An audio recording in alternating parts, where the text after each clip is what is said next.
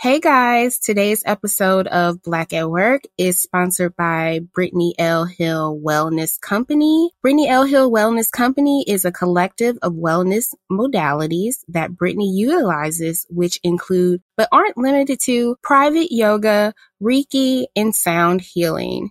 Brittany is a yoga instructor, Reiki master teacher, wellness speaker, and all around guide creating space for the discovery, nurturing, and reclaiming of healing and wellness, especially in Black beings. Okay, because we need it. Brittany has a distinct ability to warmly hold space for you and your energetic needs in each healing session, both in person and from a distance. Each session is individualized and amplified by breathwork, intuitive practices, and includes a follow-up discussion to dive into what was uncovered during your session. So shout out to Brittany L. Hill Wellness Co. for sponsoring the show today. I actually did get a Reiki session and it was great. I went into it with a whole lot on my mind. And after that, I felt like I had the clarity to pursue whatever it was I wanted to pursue. So shout out to Brittany L. Hill Wellness Company for sponsoring today's show. Let's get the show started. I wanted to be free. I felt trapped. I, I felt trapped spiritually. There were things that I believed in that I started to believe in as I got older and I matured and I just allowed myself to experience different things in life and become more well rounded that wasn't in alignment with the Christian faith.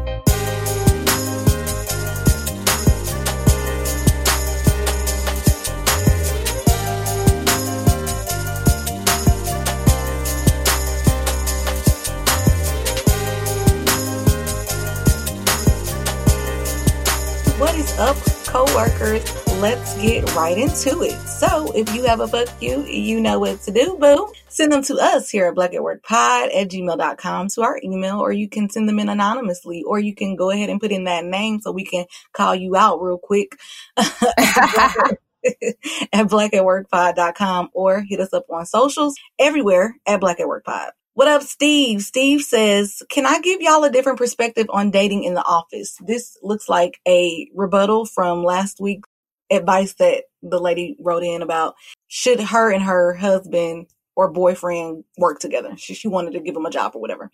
So he says, can I give y'all a different perspective on dating in the office? My wife and I have been married two years, met at work and still work together. We drive separate cars. In parentheses, he put when we were in the office and we worked in different departments. I never saw her, so it's not all bad, folks. Your future husband or wife might be at work. One thing we do together is listen to your show. Shout out to you, Steve. Um, well, that's great. You know, I'm so glad that that worked out for you and your lovely wife, I'm sure. Um, but that ain't a whole lot of people's stories, especially in these call centers. So, I mean, we just be on here talking shit. Like, if you want to date your coworker or fuck them, I mean, I that's your business. That's none of our business. So, I mean, we're just coming from our perspective. I also actually have coworker friends who work together and they're fine. So I know it's not something that's undoable. It's just nothing that I want to do. Yeah, if you, I mean, that's different. If you guys work in different departments, then obviously you're not gonna ever see each other. That's cool. I'm glad y'all found each other at work. That's that's bomb. I don't had bad situations, so I don't recommend it unless like like Dana said, y'all must don't work at a call center because call center drama is is very real. So, but shout out to y'all listening to the show together. That's definitely what's up. We definitely recommend relationship bonding listening to Black at Work. All right. Well, thanks, Steve, for writing in. This is not a fuck you, actually. Uh, this comes from Poetic. Hey, coworkers. I love the show so much. Y'all are truly my workday escape. I work remote now and been getting more into podcasts and Black at Work was the first show I ever heard or subscribed to, lol. My question is. Oh, Lord. we hope we left a great impression. right. Well, obviously she's still, she writing in, she engaging. Come on, girl. She says, my question is, would y'all talk about some of these hot black shows in the break room? Lovecraft Country is good. All Rise, Blackish, Grownish, Queen Sugar, and more. Nelly is killing it on Dancing with the Stars right now. Thank you for considering any books y'all are reading and would recommend it's cool too. Also, I'm planning to write back in with a huge fuck you. I just got to see how it plays out first. LOL. I didn't even know Nelly was on Dancing with the Stars. They dancing with the stars right now with COVID. I don't watch any of these shows. Well, I watch uh-huh. Blackish. I wanted to get into Lovecraft Country, but I haven't gotten the opportunity to do that. But I don't know. And this is always asking y'all to tell us what y'all want us to talk about. So we can take a look at some of these shows. I could definitely talk about Blackish. I haven't really been following Grownish this past season, and I didn't know Nelly was on Dancing with the Stars. Shout out to Nelly. I'm from the M I crooked letter, crooked letter. I hope he wins, but I'm concerned about them dancing together in the stars with COVID. uh, the people in Calif- in the California in the entertainment business, they said we still need our coin, our check. Okay. But yes, I did hear, I've been hearing this week, actually, y'all know I watch Wendy. Wendy has been saying that Nelly has been doing a really good job. I think this past week he actually he moved to the finals. So I heard that he was doing really well. I mean, I might watch the season finale, I guess, so that we can talk about it. I could tell you how I like his dance moves or how I don't like his dance moves. but I love Nelly. So shout out to Nelly. Yeah, I um, love Nelly. And hopefully he does a waltz to like Hot in Herre or something like that, like a remix. That'd be dope. Right, on the season finale. Look at me giving y'all ideas. Lovecraft Country, same. I want I've been wanting to watch that, but I have not had time. Now look, this poetic, you don't list it off one, two, three, four, five. Girl, when am I have time to take care of my child, sis? Hold on. I'm already watching. I got a lot of shows to watch, sis. No, I'm just kidding. No, okay. So I'm going to commit. I do watch Blackish. I don't watch Grownish. I will commit to a couple more of these shows so that I can talk about them on the break room. I'm so glad that you wrote in and asked me what to what to say because I be want to know what y'all want me to talk about. So I'm going to commit to watch a couple more of these. So our last, this one is actually a fuck you guys, but keep them coming. So the name is I am not your Negro Karen. He says, help. I work for a small local company. It's literally five employees here. I am the only black man surrounded by white Trump supporting she devils and the boss's name is Karen. Talk about being marginalized. I've had to endure explaining why Black Lives Matter, police brutality, Kaepernick's peaceful protests, etc. These hoes pretend to be tone deaf and gaslight their way into tears. I'm just exhausted at this point. COVID hasn't made any of this easy either. These bitches be everywhere. Weddings, movies, parties, etc. They even mock me for being too careful. Recently, one of them tested positive for COVID. This bitch just had a baby and her ass didn't take any of this serious. Now she's pretending that she has no clue how she caught it. Really, Tori? Really? that wedding you attended? now all of us have to get tested and self isolate. Mm. Five employees in this big ass office space, and she brings COVID into the building. And then there's Karen, the boss. Okay, you are killing name. me with these full names. this bitch is a proud Republican who loves her some Trump. She will pretend to be woke and liberal, but will vote her hatred into your life. She literally called the cops on a lady for leaving her trash can out at the curb. Karen spent a whole office meeting scolding Nike and Kaepernick's kneeling during the national anthem. I'm like, this bitch needs to go and buy a stadium and have all the seats in that mofo. I hate to be rambling, but the microaggressions and gaslighting is getting too much to bear alone. I would quit, but who is hiring during a pandemic? I often wonder, how did I end up here? I have a freaking master's degree. So mm-hmm. fuck Karen saddlebag ass, no hips having fuck Elizabeth office manager, Chewbacca looking. Chewbacca. office manager, Chewbacca looking. Cats in the stove, but want to be having a potluck. Lunches head ass.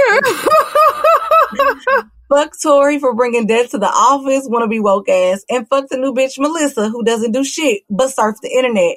I hope this business goes out of business and never make any more money ever. Yes, it's petty, but I'm not your Negro, Karen.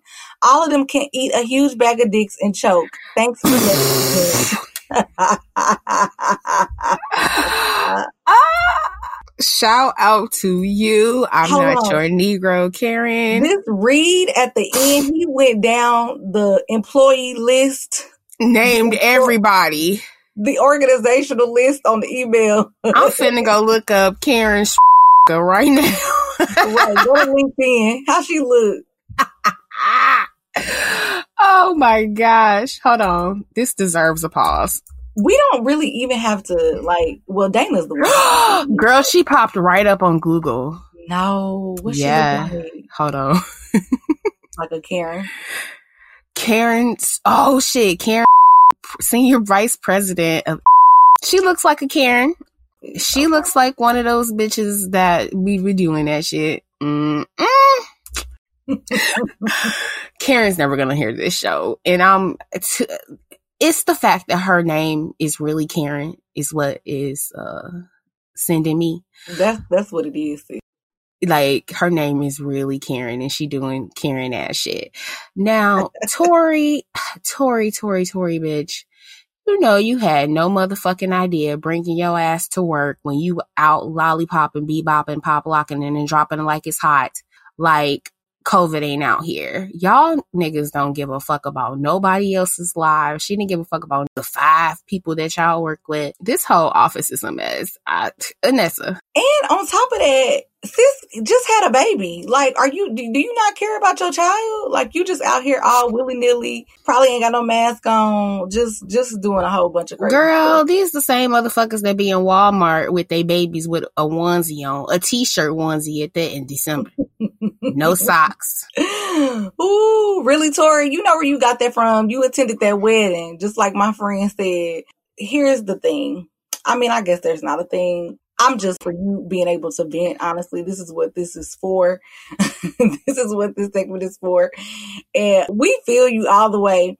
And I'm just so here for for these reads, Man, for the organizational reads. those Okay. are my favorite parts. Like, y'all are so funny. Man. Hold on, Chewbacca though. The lady look like Chewbacca. We have to look her up too. Elizabeth. He said she looked like Chewbacca. Y'all are hilarious. Well, if you can't quit your day job, but you got some crazy people at your job that just get on your nerves, and you need to vent, just write into us, guys, and let out your frustrations. Send them to us here at Black at Work Pod at gmail.com. Hit us up on social media at Black at Work Pod. Let's go ahead and get over to the water cooler. Hey. So we cannot not talk about this Jeezy and Gucci battle that, like the Monica and Brandy versus, broke hella records.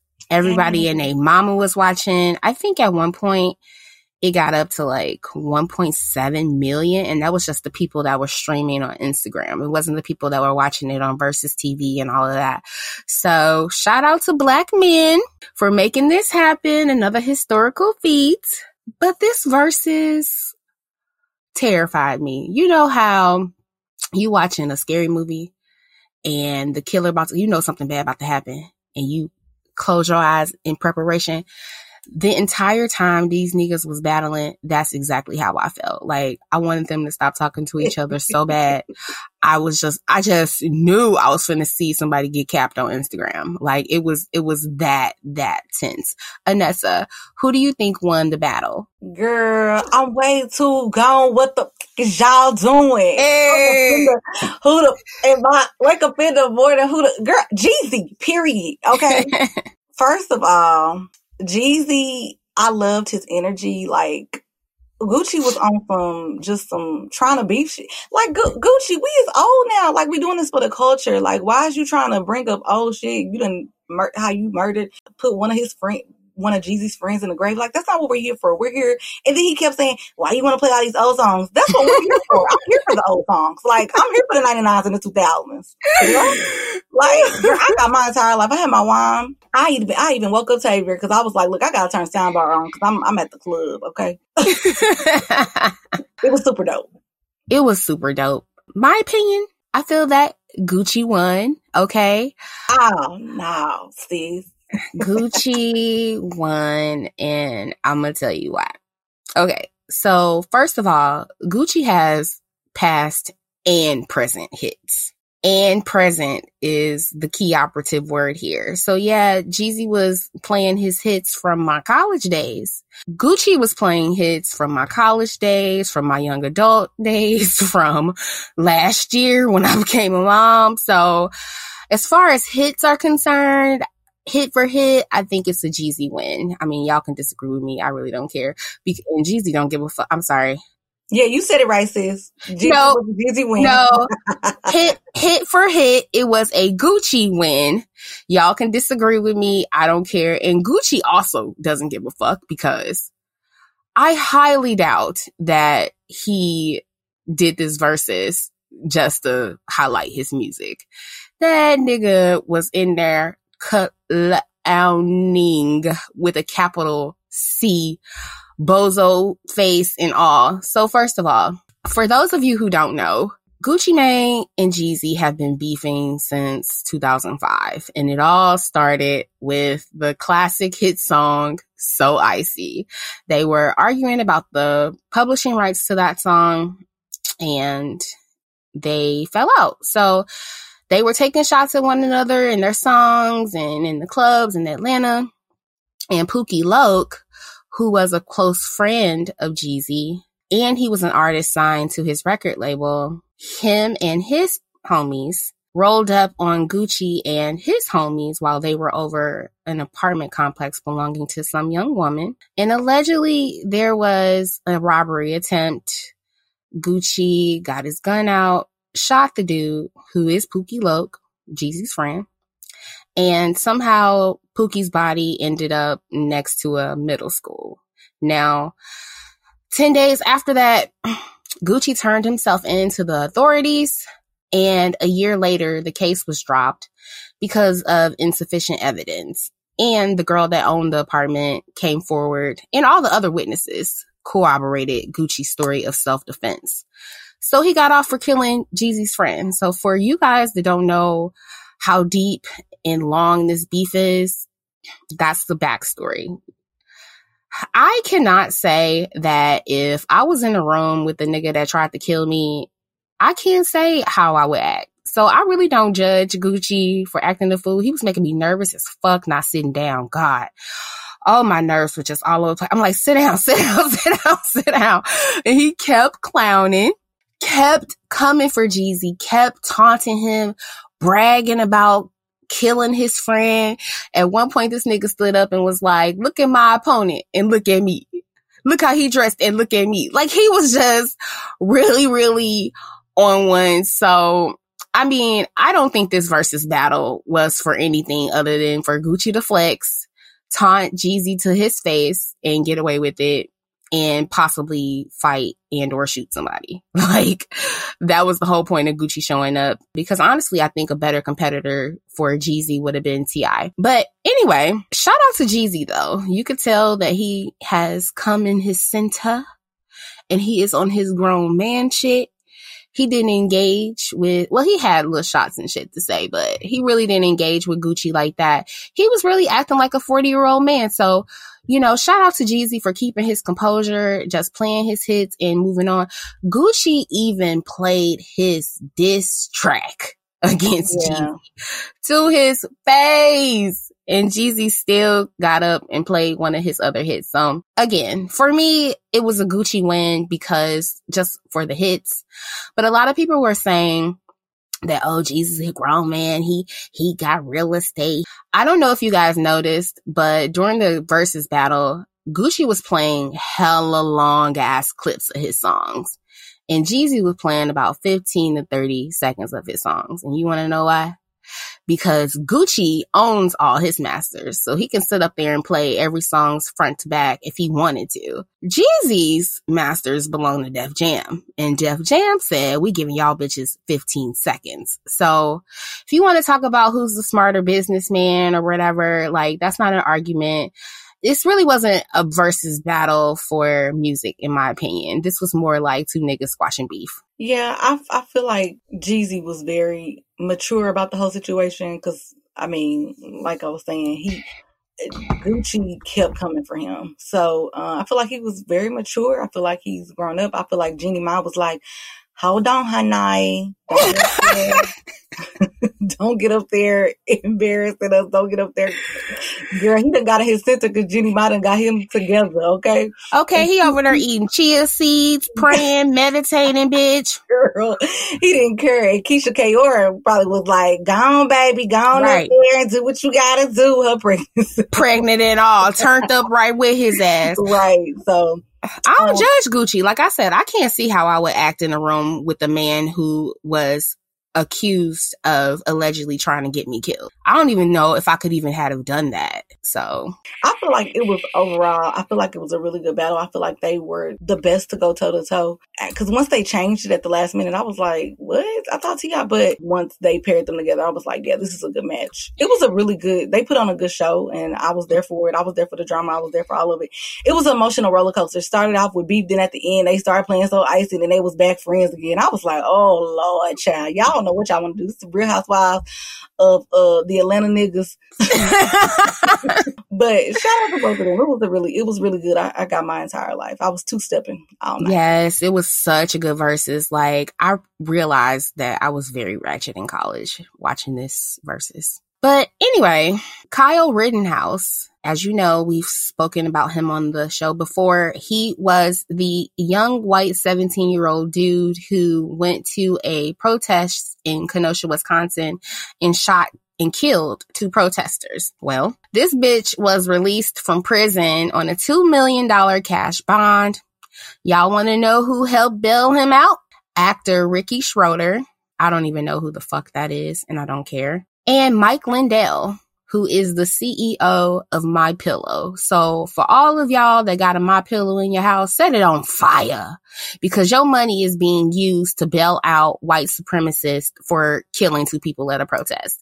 I just want to remind y'all that Kalief Browder was in Rikers Island for nearly five years for a backpack that he never stole and he had no fucking bail. And this bitch is out on the streets. Wow. That, that's just, that's crazy. And as far as that pillow, I don't know that, I don't know that actor, but y'all been not watching no more of his movies. And I do like the BeyHive. We need to get something for Black Lives Matter and go run his page and put up a whole bunch of, I don't know, some Black put up a whole fist. black fists. Yeah, put up a whole bunch of black fists because that's ridiculous.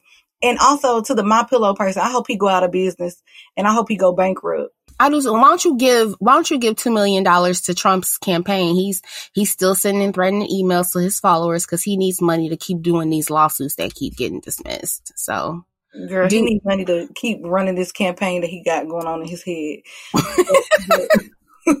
He's still on the campaign trail. Meanwhile, Biden, we moved on. We are we done packed our bags on our way to the White House. Child, I don't know what he got going on.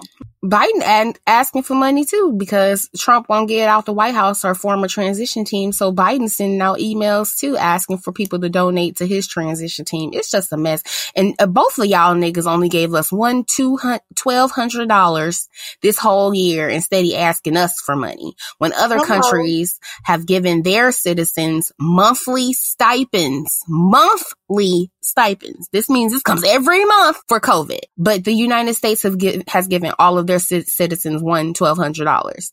Biden, get your ass out my inbox. I'm not giving you a that. You figure it out.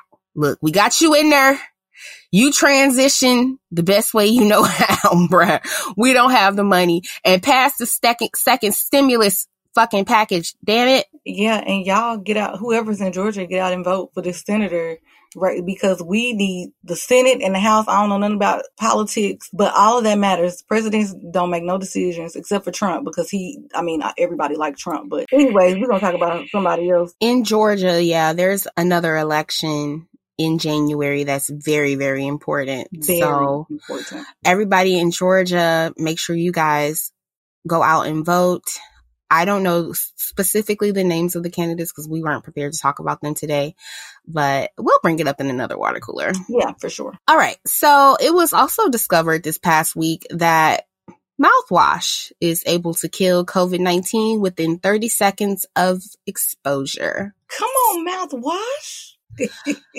So it's mouthwash, T.I., not tea. Let me find out y'all not gargling in the morning and that's why y'all got COVID. I'm, just, I'm just playing. Y'all put some mouthwash in his tea, friend. That's why they. Ah, oh, oh. Get the fuck out of here. Get the fuck out of here. Girl, I don't know what it is, and I'm not trying to get off subject, but these people in Atlanta are not getting COVID. Y'all know my best friend lives in COVID, and she was like, "Yeah, the numbers are not going up." She she does lashes. She has a lot of clients, and she has a diverse clientele, and she has like nurses and all this. They're like, "Yeah, the numbers are not going up." I don't understand why the numbers ain't going up there, but in Texas we got a, over a million cases.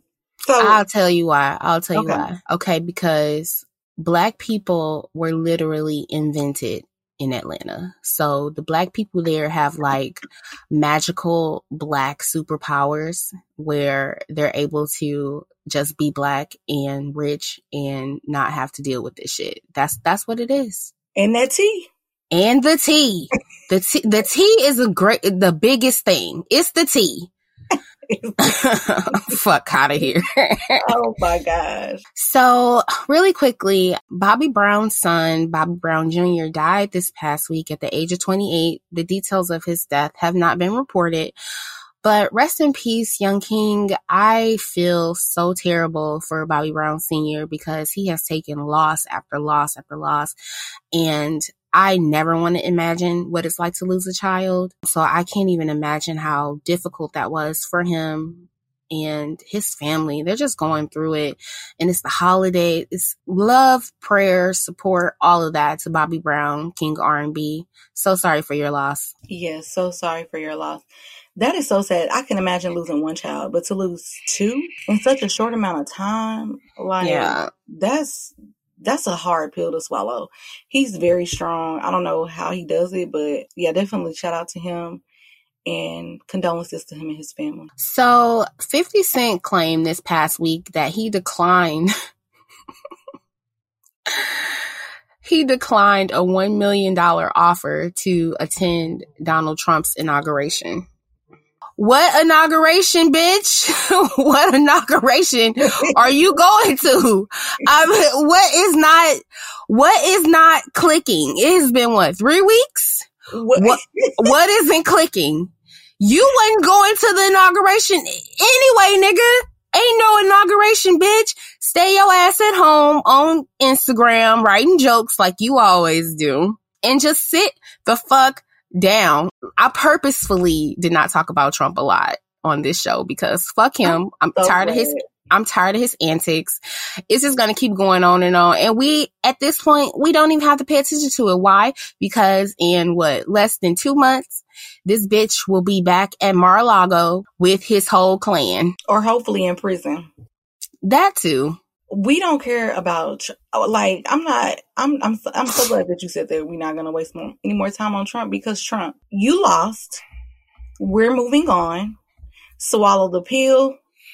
I don't know what kind of pill it is. I'm not recommending no type of pill but I'm just saying swallow whatever pill it is that you use or whatever pill that your son recommend because we know he they say he likes to coke.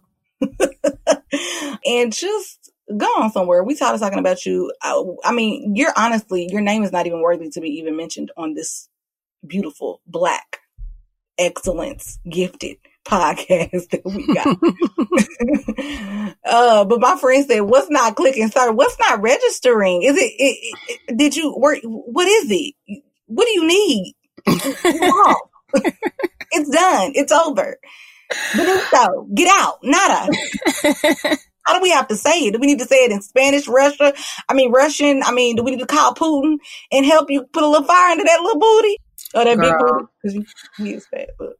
Well, these niggas that support him, I think they're slowly starting to realize they are in defeat. Fox News commentator Geraldo, I don't know if you guys remember this nigga, he used to have a talk show. He says that we should name he says that we should name the COVID vaccine after Trump to soften the blow of his loss. So he wants it to be like, hey, did you guys get your Trump? Yeah, I got my Trump. It's okay to go. No. I have never even used the word president followed by this bitch's name in the past four years. And I'd be damned if I'm walking around. Did I, did you, did you get your Trump? I'm going to purposefully call it the COVID-19 vaccine. And my kids aren't even going to know you, you were ever even, and I'm telling my kids that Obama was president when they were born. I don't care if they get that wrong in the history class. If I see a mark wrong, be like, you right, answered it right. Good job, boo boo. You are going to disappear. You're a disgrace. You're a disgrace to yourself, your family, this country. And bye. This is the, la- this is, I won't, I'm not going to say this is our last Trump shit but we coming off this nigga. Like, we don't want to hear nothing else about this nigga and Rudy Giuliani and the rest of y'all lawyers keeping on with this these bullshit lawsuits that keep getting thrown out in all of these states. Y'all need y'all bar cards set ablaze. Get the fuck out. We're over you. And the only reason why I know what look, I forgot his name. The Geraldo guy that's on uh, Fox. Yeah. I know him was because I watched Big Brother and he was on The Apprentice. He was on The Apprentice. You know what? That nigga was on The Apprentice. all up. Man, I'm so done. Like, I, I don't like him, and he is a fraud. Jump your ass in a pond and go go somewhere and sleep. We are not naming that after Trump. You know what? I'm I'm just done. Y'all are ignorant. We're tired of talking about Trump. Like Trump is over. It's it's Biden Harris at this point. We moving on.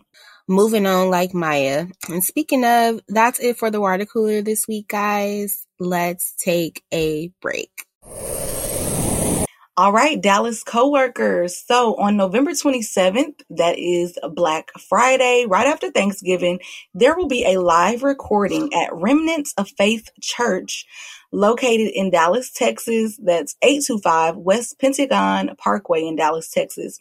Featuring artists like Crystal Aikin, I love her, Billy Mitchell, Karisma Evans, and Jerimia Cannon. It starts at seven and get this, y'all. It's a free event. Okay. So Woo! we love free. Yes, we love free. So if you are available, it's right after Thanksgiving. I'm sure you ain't got to go to work, but if you do, it's at seven o'clock. It's free, good singing.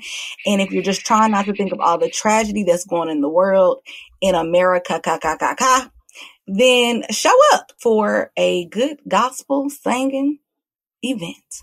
Amen. Hey, man. All right, guys, let's get back to the show. Today, guys, for our Down to Business segment, we have Monique Farook, who is a mom, wife, small business owner, and content creator. Prior to marriage and entrepreneurship, Monique was an ordained minister. She resigned after a spiritual awakening and no longer associates with any religious organization. Monique has been a small business owner for 10 years and her and her family reside on the East Coast. Monique, welcome to our show. Yeah, thank you guys for having me. So excited to have you here. We really wanted to kind of get into your life as a minister, what that experience was like, and what led you to leaving the church and not affiliating with any religious organizations and then starting your own business. Yeah, girl, it's it's a, it's a ride. It's a ride. It's it's so much I could say, but it started when I was in my early 20s and I joined a church that my sister was already a part of when I was about 22 and a half, almost 23 years old. And I just, I really joined the church because my sister was a part of it and I wanted to be closer to her. She lived in Baltimore City at the time and I just wanted to be close to her and my niece and build a relationship with her because she actually had gotten saved before I did, like a year or so before I did. And I had a home church that I grew up in, but I wanted to be closer to her. I wanted us to do something together as a, as sisters. You know what I mean? So that's how it all really started. And I really wasn't looking to be any kind of leader in the church. I just wanted to be there with my sister and get a couple of get a couple of good words in on Sundays, you know, and maybe once a week. Now, was this a Pentecostal church? Was it a Baptist church? Yeah. What kind of church? church of Christ. Girl, it was it wasn't it was non-denominational, but okay. It was like a Baptist church because, you know, it was the get your shout on moments, moments where we didn't, he, my, my, my former pastor who is now deceased, God rest his soul, where he wouldn't even preach sometimes on Sundays because the atmosphere was just like everybody was on one accord. And so we had many, many days like that. And no, we, it was non-denominational, just Christian, but a lot of it had a Baptist feel to it. Gotcha. So, you know, you said you weren't looking to be a minister or anything like that. You're just trying to go get trying to go get a word, child. So, what was it that made you say, you know what, I'm, i want to be a minister? And what actually happened to where you said, you know what, this is not for me. Mm-hmm. I can't do this anymore. And actually, I don't want to even be a part of any uh, church or any type of uh, denomination. So, if we start from the top, where I left off, where I joined the church, I was there probably about a good year and some change before my sister and I both actually were leveled up to ministers in trainings. And it was on a Sunday. I'll never forget it. And my pastor didn't give us any indications that he was looking to even mentor and train anyone in the in the congregation other than who those who were already appointed ministers in trainings. And so it was on his heart from what I understand for a while. And then on that particular Sunday, it was one of those moments. It was one of those moments where it was just like really high spirits in the church. And he announced that my sister and one of our good friends at the time, we would be the new three ministers in trainings. So there was no indication from him other than him giving me like little small tasks to do that were leadership role types. And so that was it. There was really no indication. And that's how I got in. That's how I actually became a minister in training. It just, kind of happened on a whim in my in my point of view, but he had been planning it for a while and it was placed on his heart. You know, that's really interesting. Um, yeah. I grew up in church as well. I'm a pastor's kid. I know y'all can't tell by the way I be cursing on this show. But that's because nobody was allowed to cuss in my house and I didn't grow up hearing no fucking cussing. no, I'm just playing. But growing up, I always felt like anybody called to higher positions within the church was quote unquote called by God. And it sounded like your pastor might have either got that from God and you didn't get it, or he might have just appointed you guys to that. It, was that you guys' philosophy, or is that usually how that type of church is ran? You know, with those types of ter- churches, that's usually how it's ran. But I also, but myself personally, even back then, I always believed that whatever it, God has planned for someone, but no matter their religious background, it's going to be on their heart first before it goes to anybody else. Right. And I saw myself in leadership roles at the church. I just didn't think it would be as a minister. You know, like it was never, to me, that's a very serious title. And so I was so young and I hadn't even been saved very long when it happened. Like I said, it was over like a little over a year that I had been there. And I wasn't out there trying to like be the teacher's pet kind of thing, the pastor's pet, you know, or anything like that. I just had, I had strong leadership qualities. And I think he saw that in me. And then he started just praying and meditating on whether it would be the right thing in the right direction to go in. So do you feel like it was the right thing for you? I, I do believe that at that, at that time in my life, it was, it was, it was an alignment.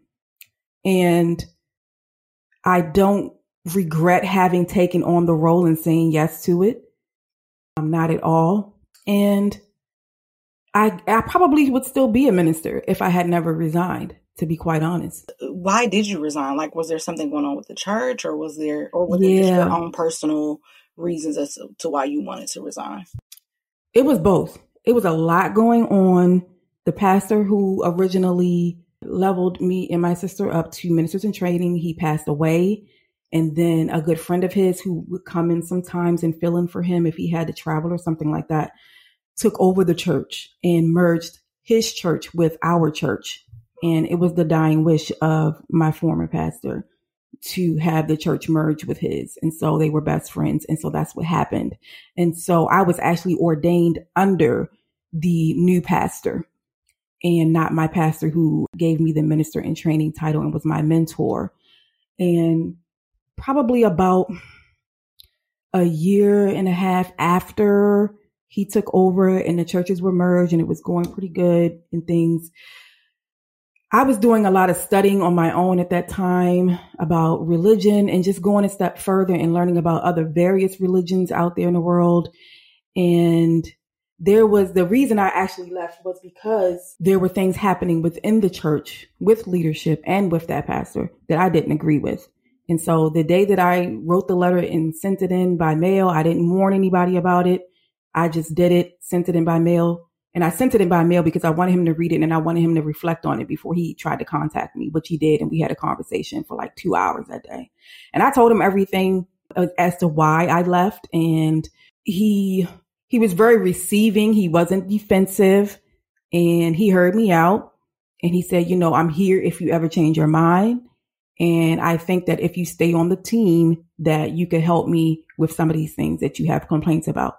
And I told him, no, I'm good because I already had it in my mind that I was no longer going to, I was no longer going to associate myself with any re- religious organizations because I was disgusted. I wanted to be free. I felt trapped. I, I felt trapped spiritually.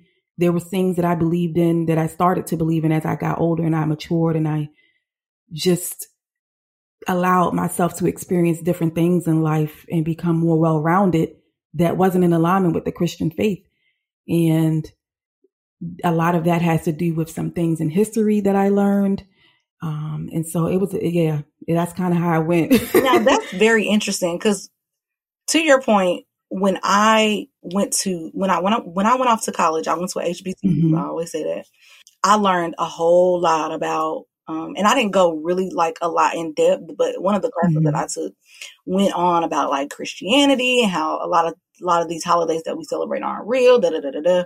So like, I'm just interested if you can give like one of mm-hmm. the examples of like what you found or what what you know what did you find in your history.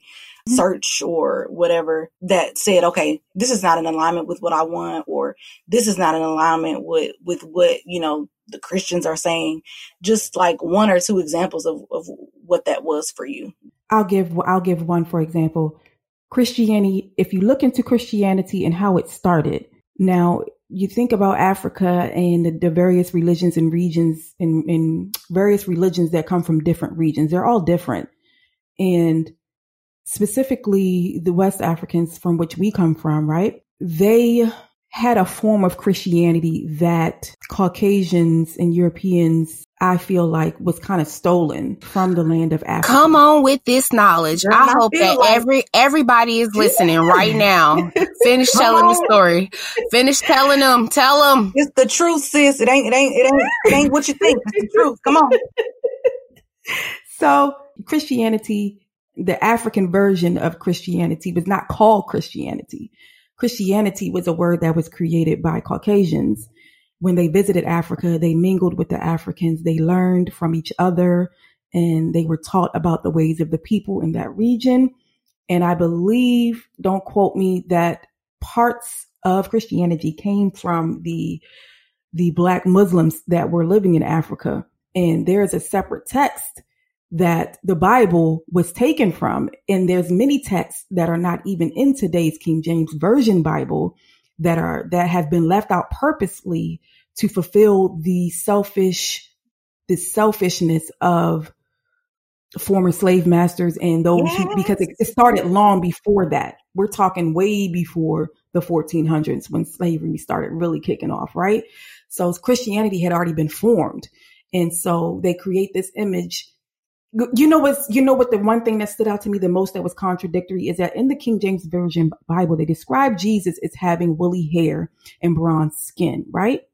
But the image that we all grew up seeing as Jesus was a Caucasian man, a European man who was a real man, who was the son of, and a lot of you probably heard Caesar. Yep. And so that's the image that us black Americans here in these United States of America and that our, a lot of our brothers and sisters in Africa still believe because when they were overrun and taken over by Caucasians, that is the image that they, that they came with.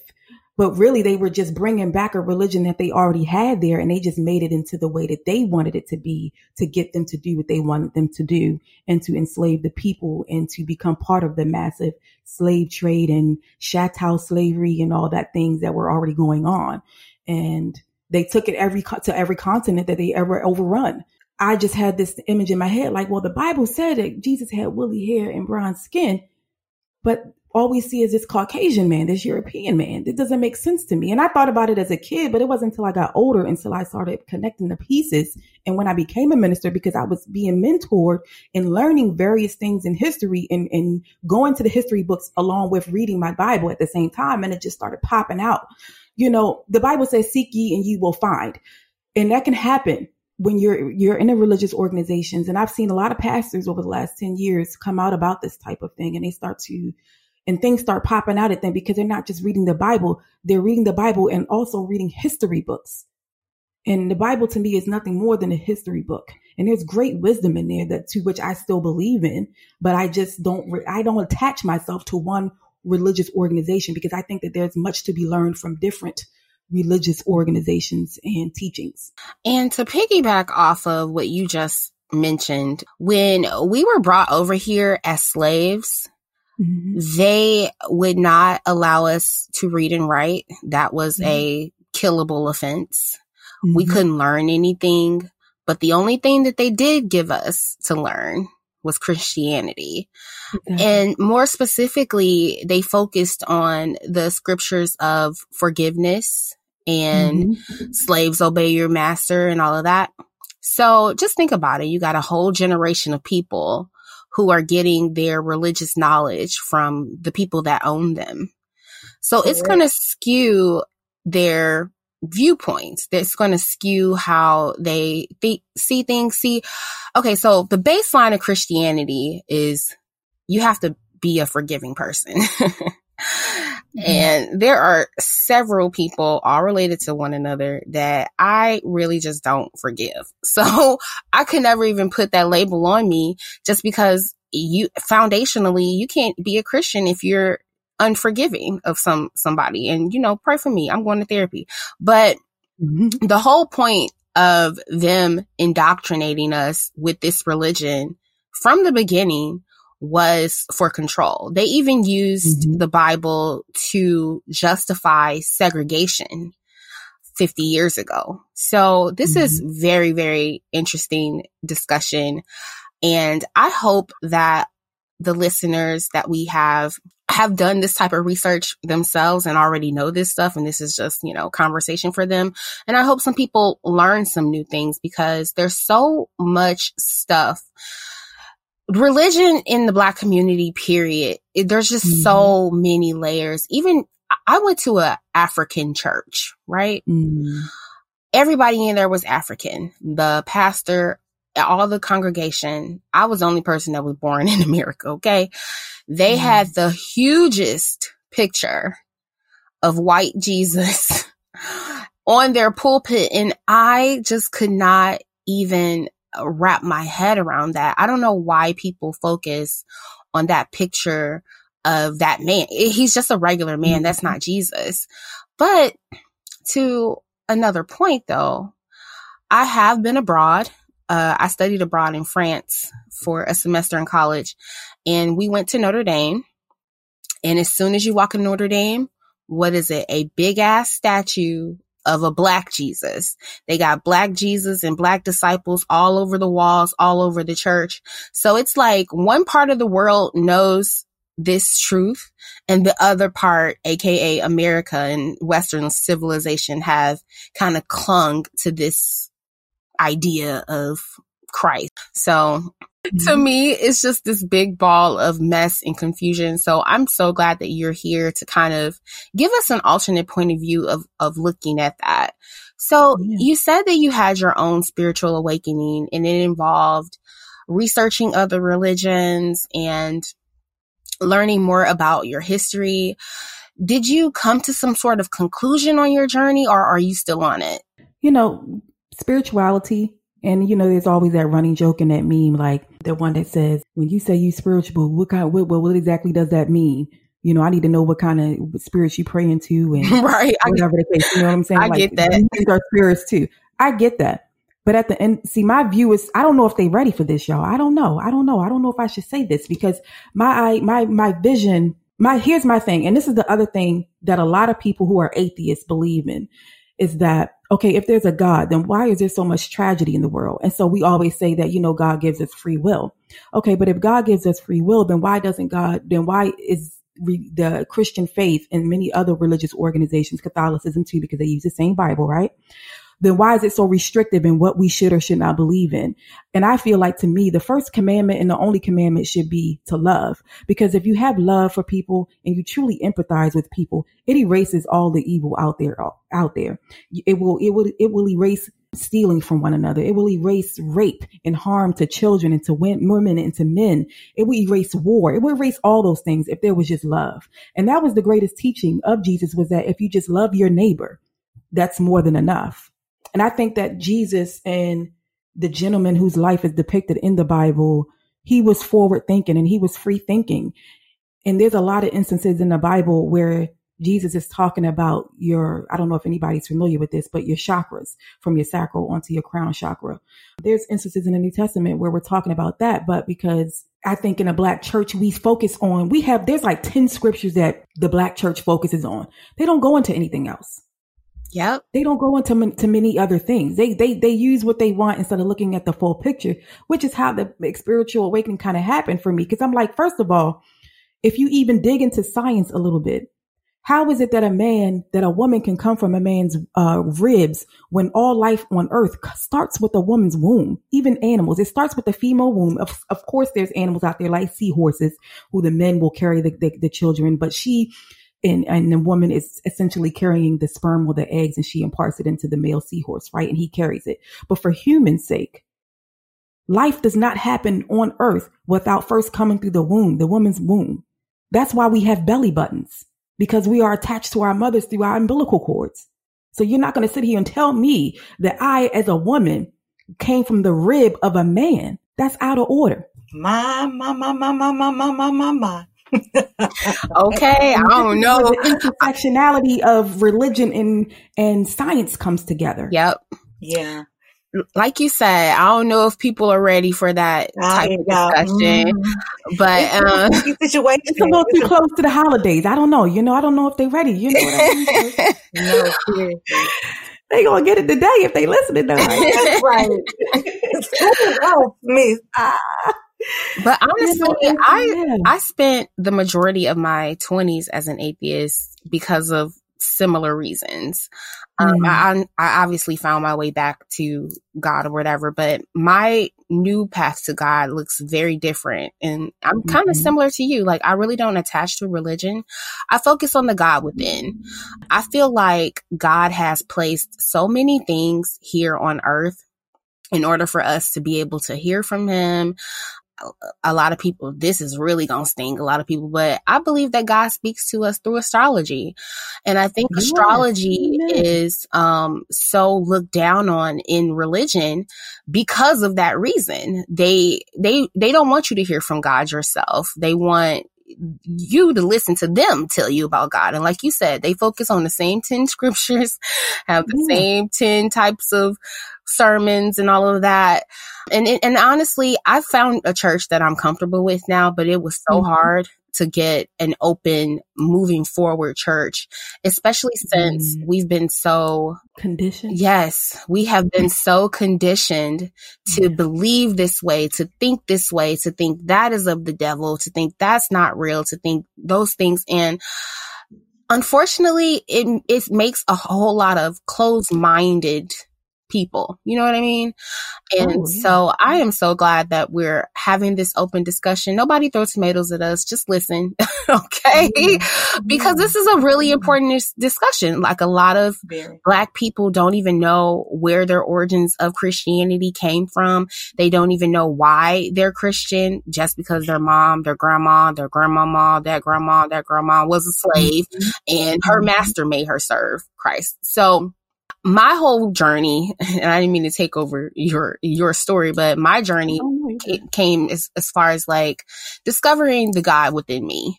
And so I think that that's highly important. Just being more intuitive with him. We had a, a ad or earlier about Reiki sessions. That's another thing that I do in order mm-hmm. to draw myself closer. So I'm like, again, I'm so glad that we're having a, a discussion because there's more than one way to worship. There's mm-hmm. one way to serve God. There is more than one way to believe in God. And yeah. you don't have to follow this white ass, King James ass, telephone ass Bible. like, mm-hmm. I mean, and when I say telephone, I mean, it has been, these are stories that have been told and retold and retold and written over and over and over in certain languages. So as for me, I can't look at that text and take every word you know, right. to heart because I, right. I don't know which words were God's, which words were y'all's. Like, you know what I mean? Yeah. So, yeah. and so much of the Bible is not even in red. Yeah. And y'all know what the red means in the Bible. We don't have to tell that you means guys. that God, that's God speaking. That you're yeah. right. So much of it has has no has no red in it. And and to go, to go back to piggyback off of what you were saying earlier about just the conditioning of and the one thing that I started to realize with religion is that you couldn't ask questions. Yep. That defied or that you you felt like the Bible was contradictory towards itself. And my whole thing too was that you have us talking about the Bible, but Jesus also said that your body is a temple, right? Mm-hmm. And here we have, I'm sorry, overweight pastors and preachers and ministers eating any and everything. Mm-hmm. Then you have the idea that everything is witchcraft and you don't talk to any mediums and don't talk to any people that are clairvoyant and don't see any Reiki specialists. Don't do any of those things. Why? Because it's going to take you away from what they want you to be indoctrinated to. Mm-hmm. Right? Mm-hmm. Come on, tell them. Because I had gifts. I had gifts that you, I couldn't talk about because it would have been perceived as witchcraft. But if anybody knows anything about esoteric symbolism and things like that, there's always a yin, a yin and a yang, a black and a white, a good and the evil. There's no good without evil. There's no evil without good, right? And so those things just began to pop out at me. And I'm like, okay, but we take on the first of every Sunday, we take community, eat of the body and drink of the blood. Is that not a form of witchcraft? Doesn't mean that it's bad. Right. Because the, the good and the bad is within the heart of the person. You're so right. There's so many contradicting paradigms within our black church community, especially Church of God in Christ. Girl. COGIC, COGIC folks, I'm gonna pray oh, for y'all. But um, so many uh, mis misconstrued thoughts and a lot of people not really listening to God, but listening to their pastors. And just like I was mentioning earlier, when I feel like people in those positions are called by God and it's clear. There's mm-hmm. a lot mm-hmm. of pastors who just woke up and say, you know what? I want to be a pastor. I want to be rich. Mm-hmm. Paula White, she one of them. I want to be rich. On, don't even get me started on her because she pissed me off the other week with this Trump stuff. Oh, oh, oh my god! Oh, we let her have it. We already let her have it. I heard it. I heard the episode. but like, they just wanted to do it for money and fame and access. I don't even know if you guys remember Absolutely. that show, Real real pastors of Hollywood or so. It was that was yes. it was like one season or something, wasn't it? Yeah, they needed it to get off there because I used to watch it. Uh-huh. Oh, you did? Wasn't that the one with Deitrick Haddon?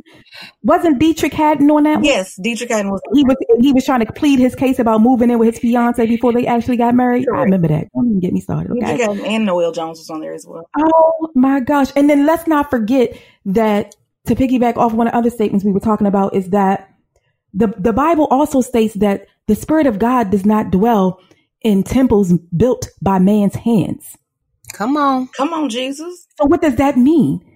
That means that the Spirit of God lies within us. We are born with the Spirit of Christ. I just I just want to say to be clear, like a lot of people, and I know we kind of mentioned this, but just to pick, just to say this again, really do your research because like Dana was saying, like, you know, we're Christians because our our mama a Christian. I went to church because I went to church. I had to go, I had to be at church early in the morning, child. Okay. Five o'clock in the morning, okay. And you know, and then when I went, like I said, when I went to school, I had a real awakening.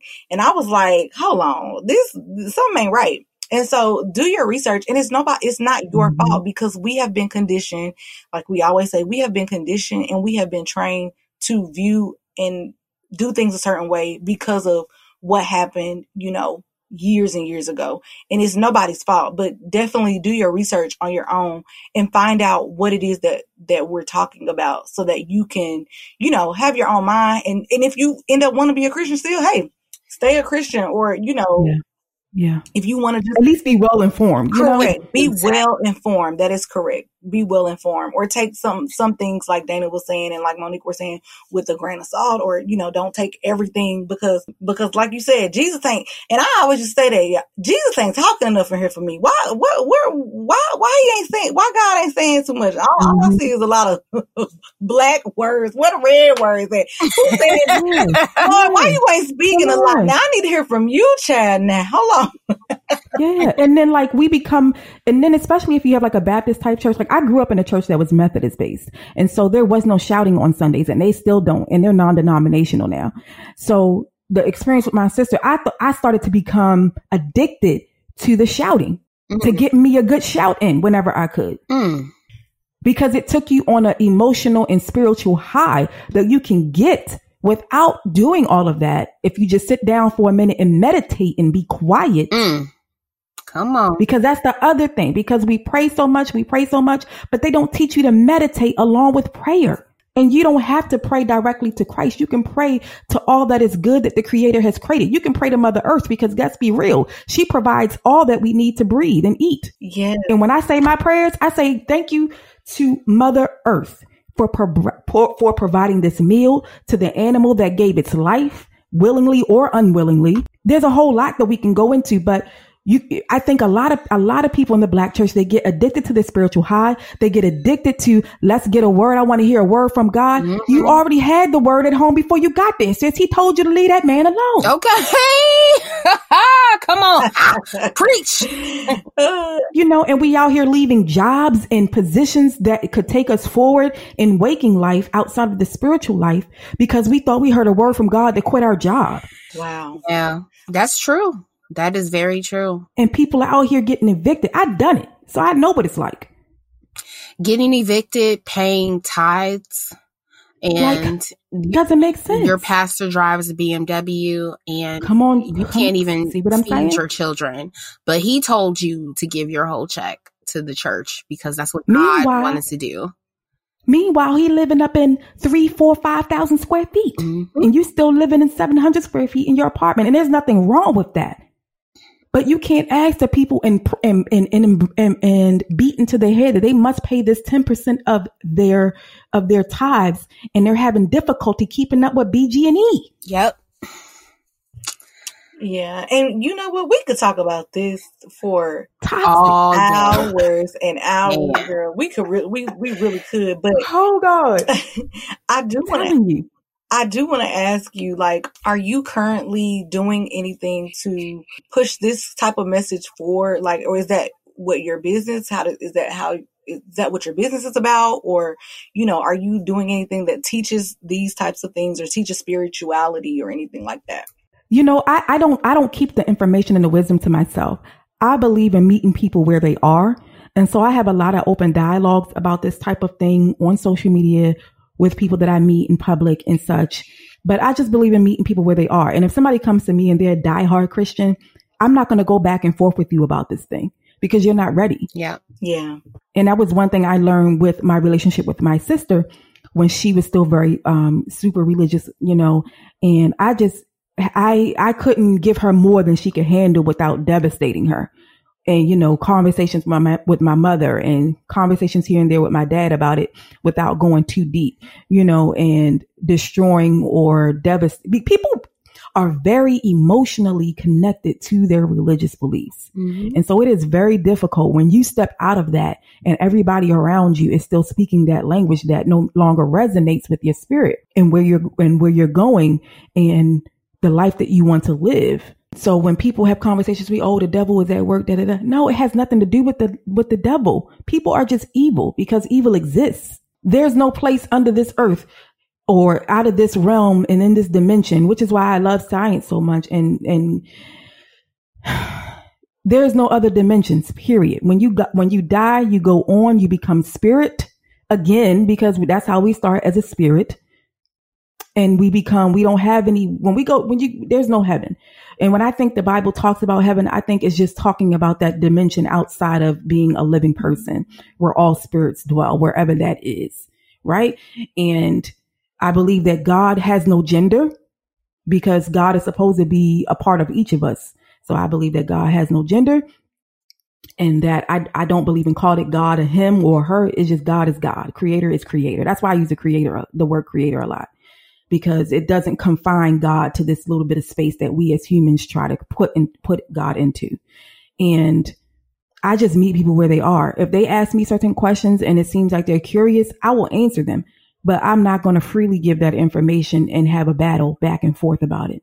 It's not worth it. Yeah, I totally feel you on that. Religion, politics, and whether or not Chris Brown can beat Usher in the Verzuz. Those are the mm. topics that I avoid at all costs. Okay? Because I ain't getting into it with you niggas. Like you can think whatever you want to think, but man, that was that was an amazing discussion, and I really really love the alternative viewpoint that you gave us and our listeners on your on your journey from ministering to where you are now.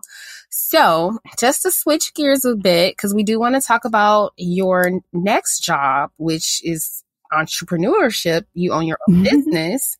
So, tell us what that's about. Tell us how you even got into that realm. What type of business is it? Why did you want to start the business? How did that look for you in the beginning? And how are you guys doing now? Well, I got into entrepreneurship because of my husband. When I met him, he was an entrepreneur and had been for a very long time for most of his adult life. And so it wasn't a hard transition because I was already freelancing myself as a cosmetologist when I met him. And so I had a vision of possibly opening up like a day spa or something like that. And we had discussed it and weighed the pros and the cons. And then I did some more soul searching and um, we had discussions about opening up restaurant carry out restaurants which is what we do and what we've been doing for the last 10 years is focusing on the carry out restaurant business. I did actually own a tanning salon for like almost three years as well too. Um, we used to live in pennsylvania and i had a tanning salon and, because it was in a predominantly caucasian area and that worked out really well. Go on take them mm, white dollars. yeah. you silly so that was cool. And um, yeah, so we're in the carry out restaurant business. We're like your urban neighborhood carry out. You know, we sell a little bit of everything, a little soul food, a little traditional pizza, things like that. And he was basically like my mentor and he was a hard mentor too because he teach you one time and you better get it or you ain't got it. You know what Uh-oh. I mean? So it was, it was not easy though. It was not easy being a wife to him and also him being like my boss to a certain extent because I have uh, A type personality traits. And so I'm like, I got to go home to the be this man wife and he got to be my boss a little bit at work too. Like this is not, this is crazy. But you know, with a lot of trial and error, error and figuring out what our respective roles were in the businesses and collaborating together and not collaborating when I didn't want to collaborate, you know. And so now I am a stay at home mom mostly with my son and I still handle some administrative things for the businesses that he doesn't like to tend to. And I'm really way more organized than he is. Let's keep it real. And so, and so I do a lot of the administrative stuff at home. It doesn't require a lot of time. And we had already agreed when we got married that if we had children, I would stay home and I could do any side hustles or anything like that that I wanted to do. But we still are in the in the carry out business. We hope to remain in the carry out business and take on a different role and go back into angel investing and investing other people who would like to open in up carry outs or other kinds of uh, food businesses in the future. Shout out to your husband. That that's dope. Like, I mean, wouldn't we all want to meet somebody who's already in a space and we can just kind of hop into that space and learn more. That's a beautiful yeah. thing. That that really is. So I did get lucky. I I I, I I'm so grateful to it too. I'm definitely am. Definitely. Okay. Um.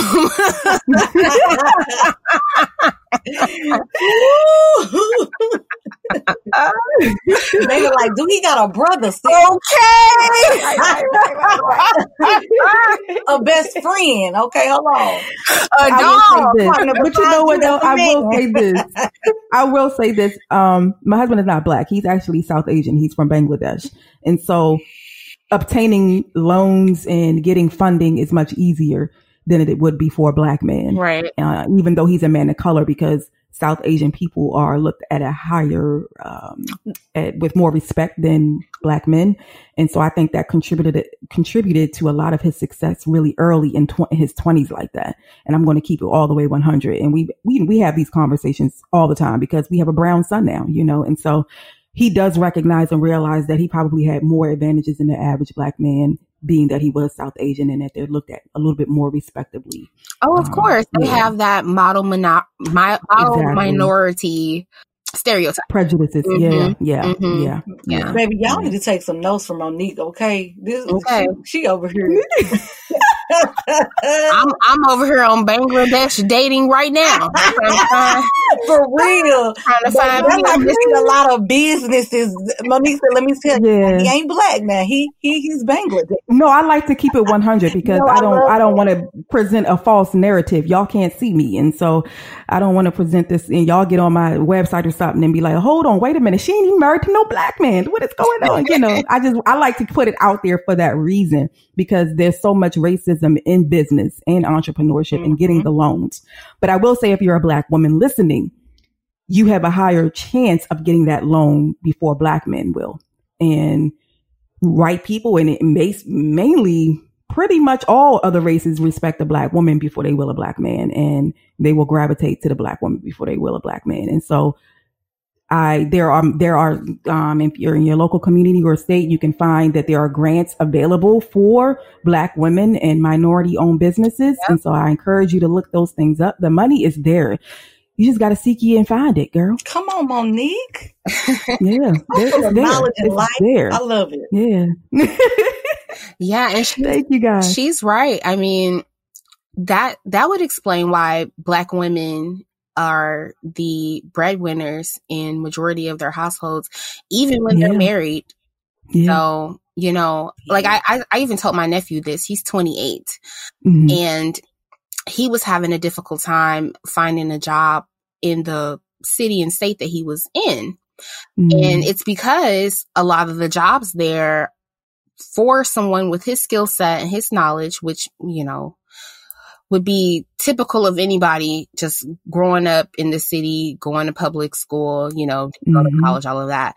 There were no quality jobs available for my nephew. And on the on the other side, I have a friend with two master's degrees. He is actually an engineer in the mm. same city and could not get a job.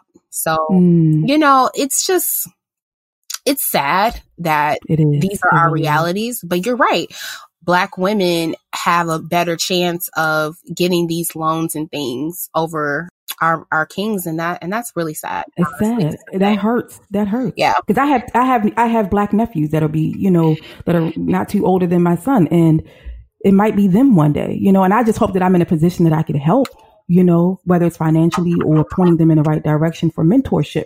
But you also, I think another key point is that be careful of where you go to school too, because your school and who and your environment and the culture of that college that you go to will present opportunities for you to network with the right type of professors and speakers and whoever else comes across that school. So it may, it matters. It definitely matters. All of it matters. For sure. And also, I just want to touch on, you know, you, you talked about your, your businesses and your entrepreneurship. Um, but you also are a content creator. Can you kind of touch on what that looks like and what type of content do you create for who?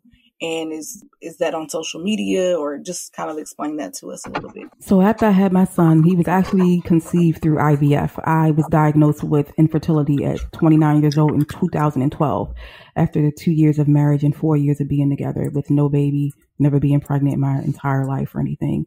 And after I had him in 2017, about two, a year and a half ago, I wanted to do something passion filled and I wanted to do something to give back to the infertility community. And being a black woman, I felt almost like it was my duty to use my experience and wisdom of going through infertility to be there for others and to give platform for black women to feel safe and create a safe space for black women to be able to come on and speak about their journeys and black men and LGBTQ plus and anybody else who needed a space to share their struggles with infertility and becoming pregnant and conceiving their path to parenthood. And so I have a podcast that's a year old and I'm also very active on Instagram for the infertility community and I became passionate about it because I, I, you know, everybody says, girl, go get that seat at the table. And me, I'm the opposite. I'm like, girl, if the seat ain't there, create it. And so that's what I did. I created the seat that wasn't there when I needed it, support, community, and all those things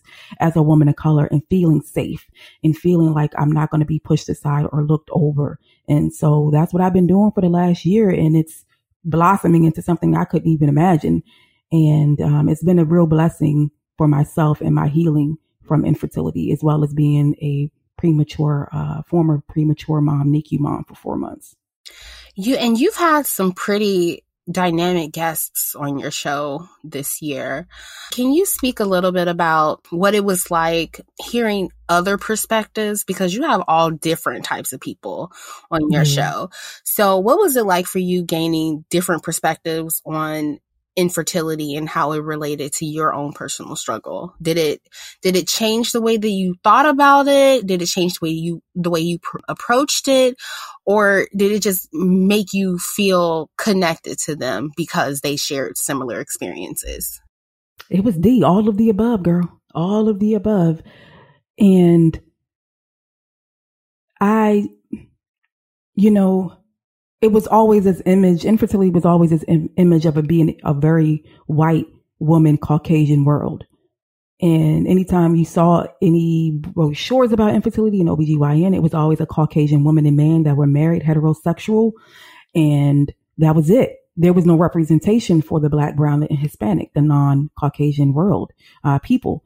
And so I I didn't feel seen or heard when I was going through it and I also was very silent about it too and that was another contributing factor to a lot of the emotional turmoil that I went through because I wasn't vocal about it. I was vocal about everything else in life, but infertility I was not vocal about and black women are perceived and Hispanic women are perceived as being hyper fertile and that we don't have trouble with having babies and that's that slave mentality coming back up and having those breeding farms where all black women, all they did was breed and have slave masters, babies, and whoever else baby they felt they needed to continue that, that, that travesty.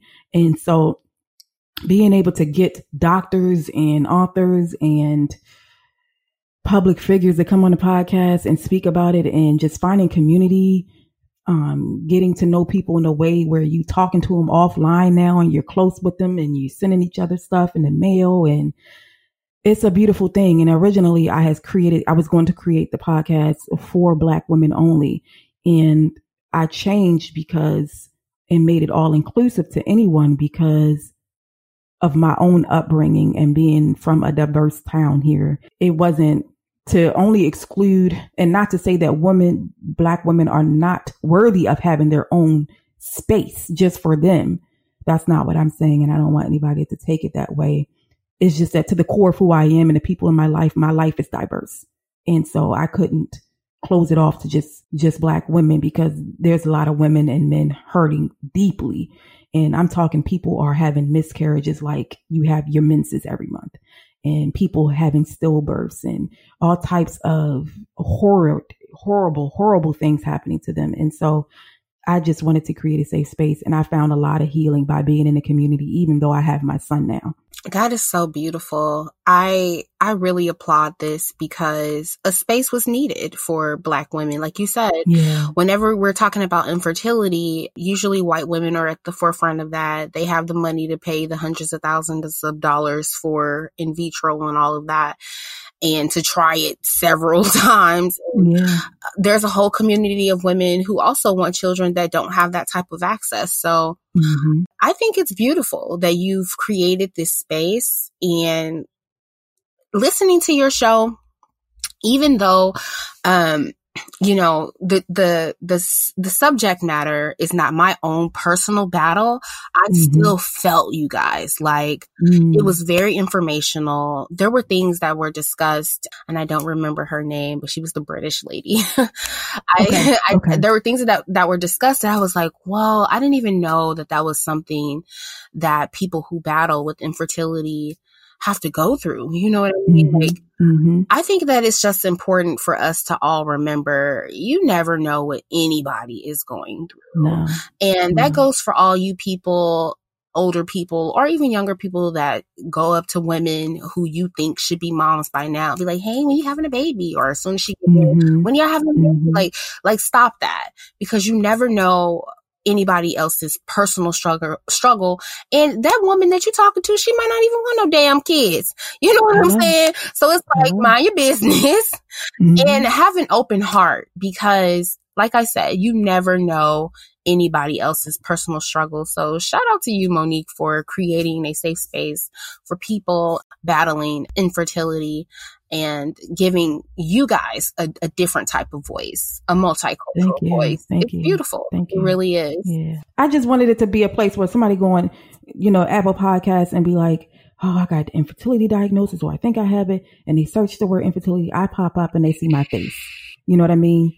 That's all I wanted. And if you're out there, you're single, you're not married yet, or don't know when that's going to happen for you, at least go and get yourself checked by a reproductive endocrinologist, get the referral from your OBGYN and know your fertility status, just like you know your AIDS or STD status because it could save it could save you a lot of time later on. Amen to that. Well, um Monique, thank you so much for being a part of the show today.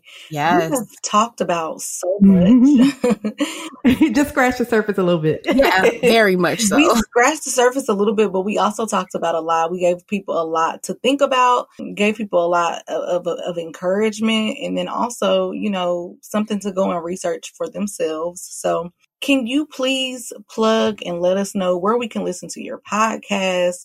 If anybody has any questions about, you know, spirituality or religion or anything like that, if you're mm-hmm. open to that as well, where can we find you and where can we also listen to your po- your podcast and also your business, your your your businesses as well? Thank you, dear. Thank you, guys. Yeah. So the bit the and the podcast is called Infertility and Me. You can get on Apple, Spotify, TuneIn, iHeart, all the plugs.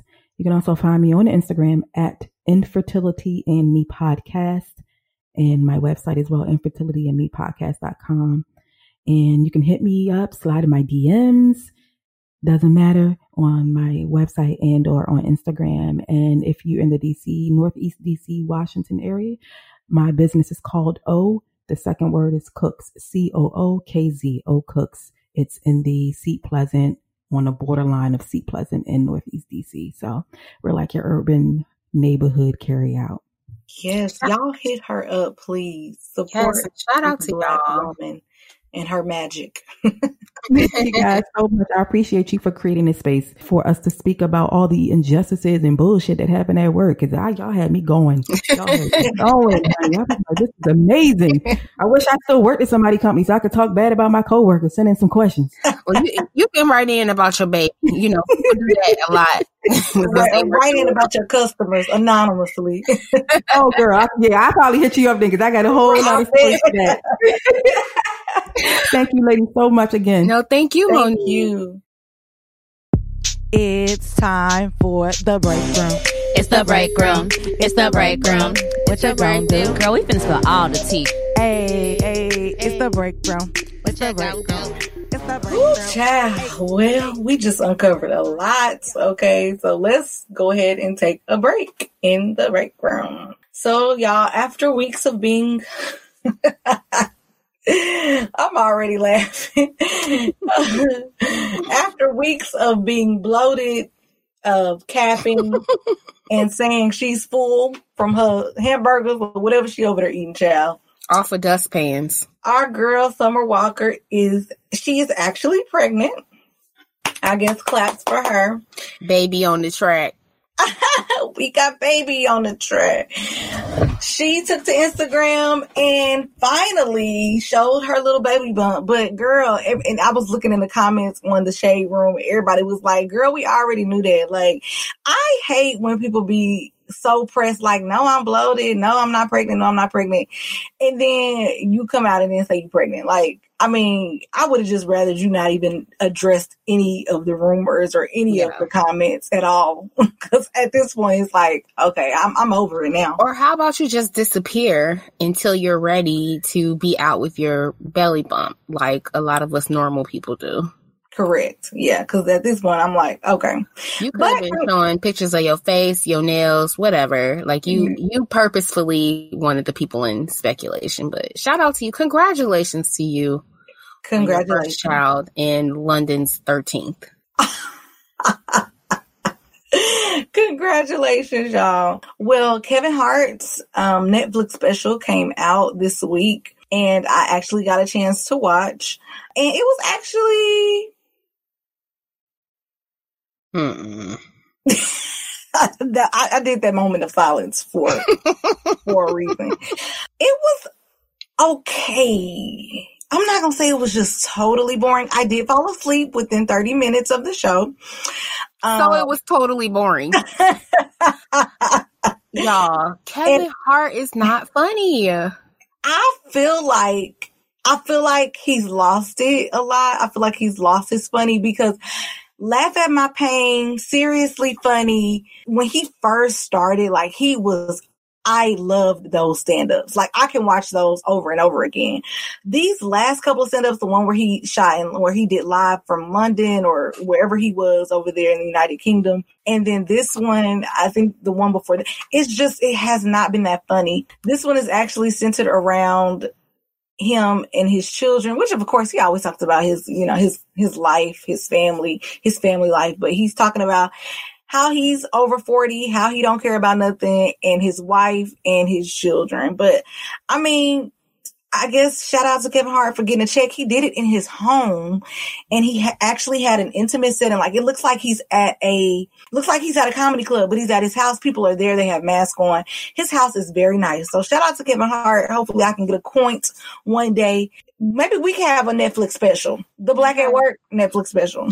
I'm not mad that white people are still paying you to hey. uh, give these subpar jokes. Not at all. So get your money, bruh. But he, Kevin Hart's just not my type of comedian. Like I'm more of a Eddie Murphy Raw, Bernie Mac, Dave Chappelle. Who is the all other the legend?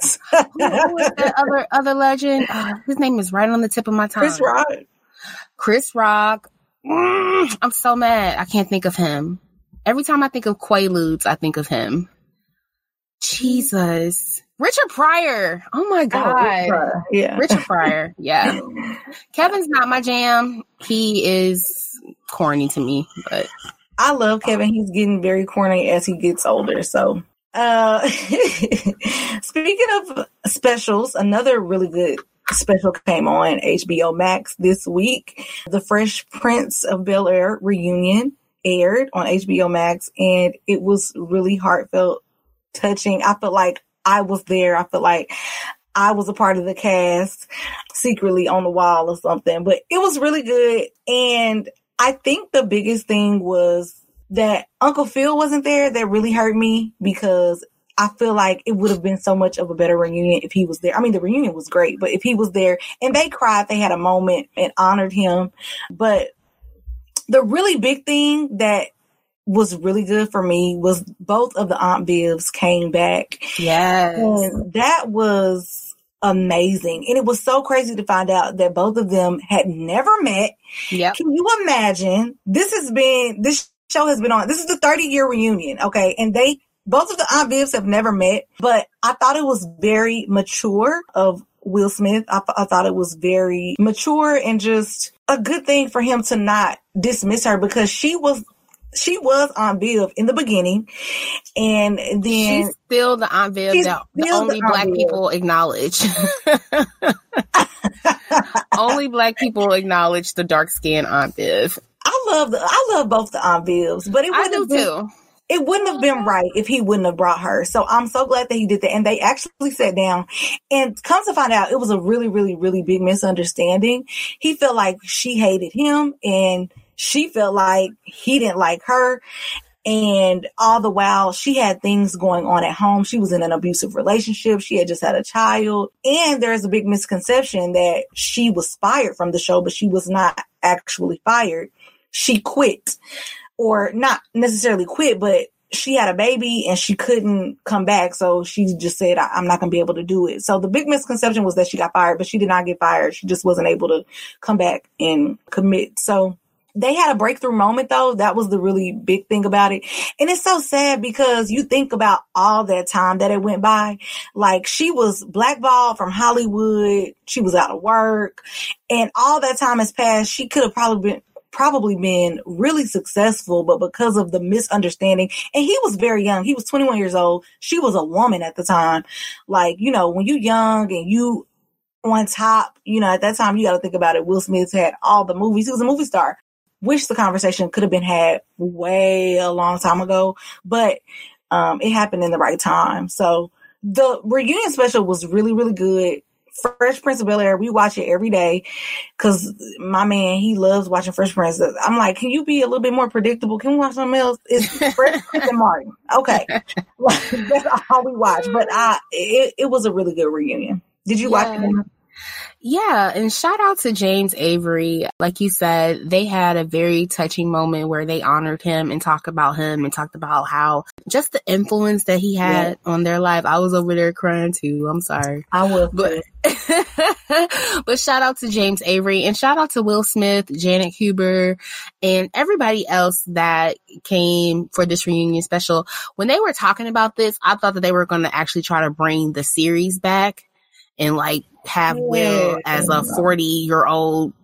I don't know what we be doing, but um, I'm glad that this was it and we got to see that. Yeah, they know, they knew exactly what to do. Do not mess the show up. The show, I can watch the same episode 155 million times uh, as I've already seen it. So shout out to them and thanks for that reunion. Speaking of reunion, do y'all remember I Love New York? Yes, I was hoping you brought this up. That is I my love- bitch. I love her.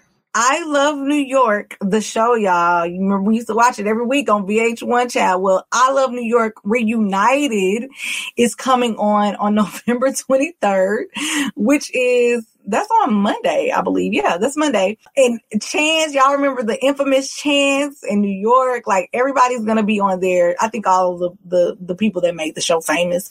Y'all know New York. She she wasn't about none of the bull. And then another reunion that's coming back is Hollywood Exes reunion. Did you used to watch Hollywood Exes? This was with Prince's ex-wife, Andrea Kelly's uh, ex-wife, Eddie Murphy's ex-wife, uh, Will Smith. His ex-wife was on there. All the ex-wives child was on there. I used to watch. Y'all know I watch all the reality, but they're actually going to have a re- reunion as well. And that one is reportedly set to come on on November the 24th, the day after the I Love New York uh, reunited. So I will be watching both of those. Mm, I don't get the Hollywood Exes reunion, but I'm also the type of person that wouldn't even be on that show if I dated somebody famous. So Oh, I don't. Yeah, I have no idea. They, they, Jeannie Mai is actually hosting the Hollywood Exes reunion, which is, and Vivica A. Fox is hosting the I Love New York, which I, I love Vivica. But Jeannie Mai is hosting, so I mean, I don't know. I don't, I saw a clip on VH1 on a commercial and they were like talking about why she kept her last name. Andrea Kelly. So, I mean, I don't know what they're going to, I mean, obviously she has a lot to talk, she would have a lot to talk about because her, her ex-husband is uh, getting ready to go on trial, maybe how that is affecting her family that's probably the only reason why people's gonna watch it because they probably want to know more information about um, R. Kelly. But I'm still gonna watch because I did like Hollywood Exes. That was a really good show. Let's move on to our new girls on Real Housewives of Salt Lake City. And before I do that, y'all, this week I'm not gonna talk about Real Housewives of Potomac if that's okay with y'all because didn't a lot happen on this episode. Only thing that happened on the episode that really stuck out to me was when Robin and Giselle talked to Ashley about the whole her writing a statement in support of Monique. And Robin told Ashley, like, so you basically trying to mess up this girl's name, basically. So on this next episode that's coming out tomorrow, Candace is going to confront Ashley about this. So I think that will be a more juicier time for us to talk about it, which is next week. So let's talk about Real Housewives of Salt Lake City. Whoop whoop. Because Dana, like, she over Potomac anyway. I'm over Potomac. Y'all hoes are done for me. Y'all keep that mean girl shit and take it somewhere else. Bye. So, Real Housewives of Salt Lake City, the drama continues. So, okay, this fight with Mary and Jen about the Girl. whole hospital smell, Girl. I it, it's it's it's almost like how Trump keeps talking about how he keep he's still campaigning trying to get money and how he about to do this inauguration. Like, give it up, Jen. She's harping on this. And it doesn't even make sense. It's like she said it smelled like hospital. She did not say you smell like a hospital and it was because you were at the hospital with your aunt getting her eggs legs amputated and that's why you stink. Like jen is making this such a thing and i wonder if it's because you know she's in her first season on real housewives. Yeah. she's trying to drum Mm-hmm. up some drama so that she can stay. Ma'am your personality and that fake ass face is going to have you on this show. So you don't even have to nitpick these stupid ass arguments with mary who i've switched teams with team mary you don't have to keep doing that. Your beef with Mary is completely unfounded. Please go sit down. Go get your lips pumped back up because they didn't went down from all this talking you've been doing about this shit, and have several seeds. Yeah, she's Jen harping on this like Wendy harped on Karen glazing over her damn doctor title. Like, let it go, sis. Please let it go. like, we're over it. And you know, Mary, y'all, I just feel like now. Let, let me talk about your friend real quick, Dana. Mary is not all the way there, child. When she be talking, it's like she be talking to herself. Then a couple more of her personalities will come over and say something to her. She be like, hold on. It's like this bitch got Tourette's. Like, Yes, that's the best part of her. She- I'm pretty sure part of her brain is missing from And- all the surgery she had getting her sweat glands removed. Maybe they asked her to remove some from her brain. But this is my bitch now. Like I love her. I love is not all the way there. I'm like, at one point, I feel like she about to get a knife out and slice somebody, and the next minute she's like, "Oh my gosh, no, I would never want to hurt you." Then the next minute she, well, I don't care that you that you that your aunt got her uh, legs amputated. Like, I'm like, what is going on? But the many personalities of Mary, I guess, and not to talk about anybody. If anybody out there has a disability, that's not what I'm saying. I'm just saying she look all over the place, child. Also, Whitney and Lisa had a little thing about her bartenders getting drunk at her vow renewal.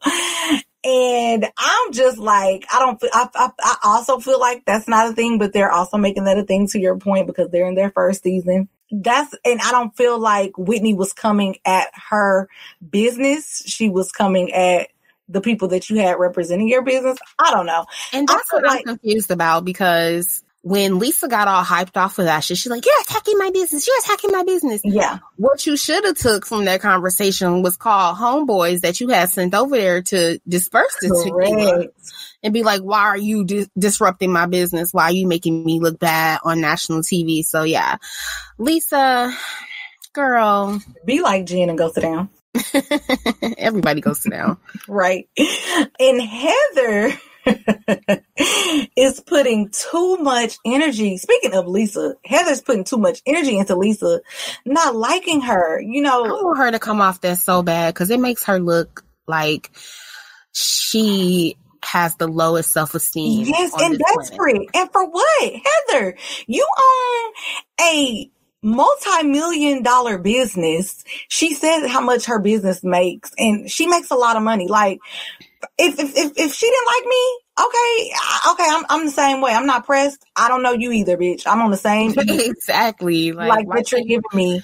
keep so- her, give her that same energy that she Give her- you. Give her the same energy. And I love Heather. Now Heather's my girl. I'm, I'm really into Heather. I I feel love like Heather. I feel like I love her like perspective. I like how she, you know, ask a lot of questions. I don't know. I like I really like Heather, but I will say their thing, her Heather and Lisa had a thing to where Heather sent no, Lisa sent Heather a text message saying is she going to be at some at, at the chalet's party or whatever and all Heather text back was a thumbs up. So Lisa took that as a F you. and uh, and the thing about it is, you know, when Lisa confronted her about it, she was like, "No, it wasn't. It wasn't like that." But in her confessional, Heather was like, "It did mean." The producer asked her, "Well, did you mean? Did you really mean like that's a f you?" And she was like, "Yeah." I watched Watch What Happens Live, the after show, and Heather was on there, and Andy asked her about it, and Andy was like, "You know, did you mean that?" She was like, "Yeah, I regret not saying that." So I would have said, "Yeah, it, it, it meant f you, girl." Like I thought you didn't know me, so why are you texting me about if I'm coming to a party or not? Right. it honestly feels like we're in like their third season because there's a lot going on. Like they came out the gate running. Everyone has something juicy going on in their lives. And also usually you see marriages, marriage issues like the second or third season, but this week, you know, we found out Meredith and her husband are actually separated. Uh, That's sad because I like him. I I saw do his personality on this episode, on this past episode, and I really like him.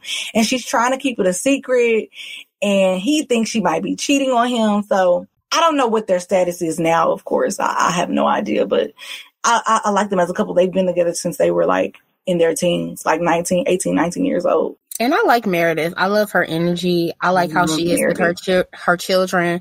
I like how she just does not seem pressed. Like Yes. she just shows up, she comes, stunts, and leaves. Like she's not here for you bitches. I like Meredith. I like Meredith a lot. And Jen, you fake for having a party for Meredith, and the party is all about you, Jen. How? and lastly, one more thing I want to say about Real Housewives of Salt Lake City is Whitney's dad's wig. Now I know Whitney. I know did he come on there looking like Naruto? I'm like Dragon Ball Z. in a second. Wait a minute, not Dragon Ball Z. Hold. Look, Whitney, y'all got enough money to get your daddy a new wig. Come on. And I know, I know he has a pain pill problem. He has a drug problem. But baby, get him a new wig, sis. Get him a new wig. Call Karen and ask Karen to some products on. Okay. He got a new wig line. She'll loan him one. Anyways, moving on to some new music that came out this week. Meg Thee Stallion came out with her. Y'all know I mentioned this last week that she was going to be coming out with a new album. It dropped called Good News. I have not listened to it yet. I'm so sorry, but I will listen and report back to y'all next week. Good album. listen to it, Dana? Yeah. People who love Meg are gonna love this album. She went up. She again, this girl can spit. And a lot of these tracks, she's really just spitting hardcore rap. Like she called Tory Lanez a bitch for about three minutes straight. So that Oh, was wow. lit. no, I'm just playing. For people who like Meg and like her music, you're gonna love this album. You probably already heard it. Yeah, she came out with a new album. And then also Jazmine Sullivan has a new single called Pick Up Your Feelings. I haven't heard that one yet either, but I'm definitely going to listen because I love her other song, Lost One. And then also DaBaby came out with a new album. I feel like these rappers, I keep saying this, come out with new albums every five seconds. I feel like he just came out with an album in January, didn't he, child? I don't know, but this new single he got out is high. I don't even know the name of the song, but I've been replaying it over and over and over again. Code, I think. Yes, yes. I love DaBaby though. I like DaBaby too. His new album is called My Brother's Keeper, Long Live G. You remember we talked about his brother dying on the show as well. So looks like this one is dedicated to him. Go listen to all those new, go listen to the albums, y'all. I'm gonna, I'm gonna listen to the albums. I'm gonna report back to y'all next week. Um, and I'll definitely be reporting on Real Housewives of Potomac next week. And that is all that we have for the break room. And actually, that's all that we have for today's show. We have uncovered so much. I feel like we talked about so much stuff today. And I feel like today was a little bit less daunting because I feel like every week we're talking about somebody dying or so. Thank you so much for our guest, to our guest, Monique, for coming today. Oh my gosh, she spit a lot of gems, a lot of jewels. We'll be back next week. I, I'm sorry. We will not be back next week because it's the holiday. So we will see you guys the week after. Have a happy, safe, um, white people coming over killing niggas day. And Oh we'll see you guys in December. Happy Thanksgiving, y'all. Bye.